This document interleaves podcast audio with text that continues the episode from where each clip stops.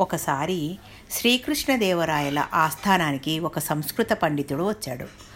అతను సంస్కృతంలో నన్ను ఓడించగలిగేవారు లేరు. మీ ఆస్థానంలో ఉన్నారేమో పరీక్షిద్దామని నేను వచ్చాను అని సవాలు చేశాడు. రాయలవారు ఆ పండితుడికి తుంగభద్రా నదీ తీరంలోని అతిథి గృహంలో బస ఏర్పాటు చేశారు.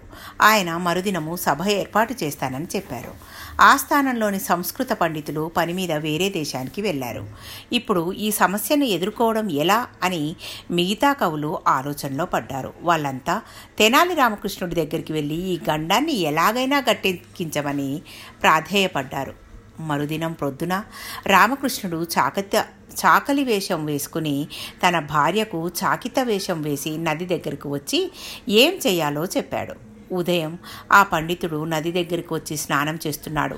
అక్కడికి దగ్గరలోనే రామకృష్ణుడు చాకలి వేషంలో బట్టలు ఉతుకుతున్నాడు ఇంతలో చాకిత వేషంలో ఉన్న అతని భార్య వచ్చింది. అన్నంలోకి కూరేమి చేయమంటావు మామా?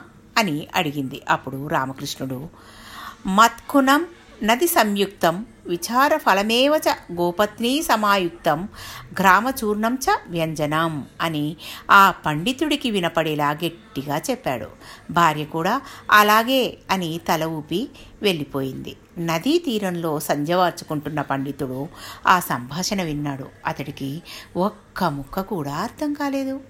మత్కునం నది సంయుక్తం ఇదేమిటి? విచార ఫలమేమిటి గోపత్ని గ్రామచూర్ణం ఇవన్నీ ఏమిటి?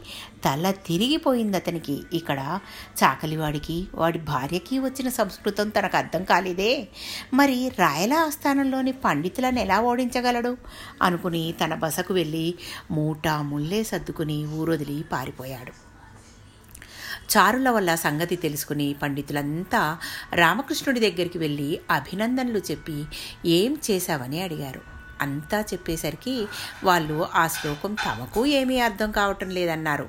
అప్పుడు రామకృష్ణుడు ఇలా వివరించాడు. మత్కుణం అంటే నల్లి నల్లి ప్లస్ ఏరు నల్లేరు.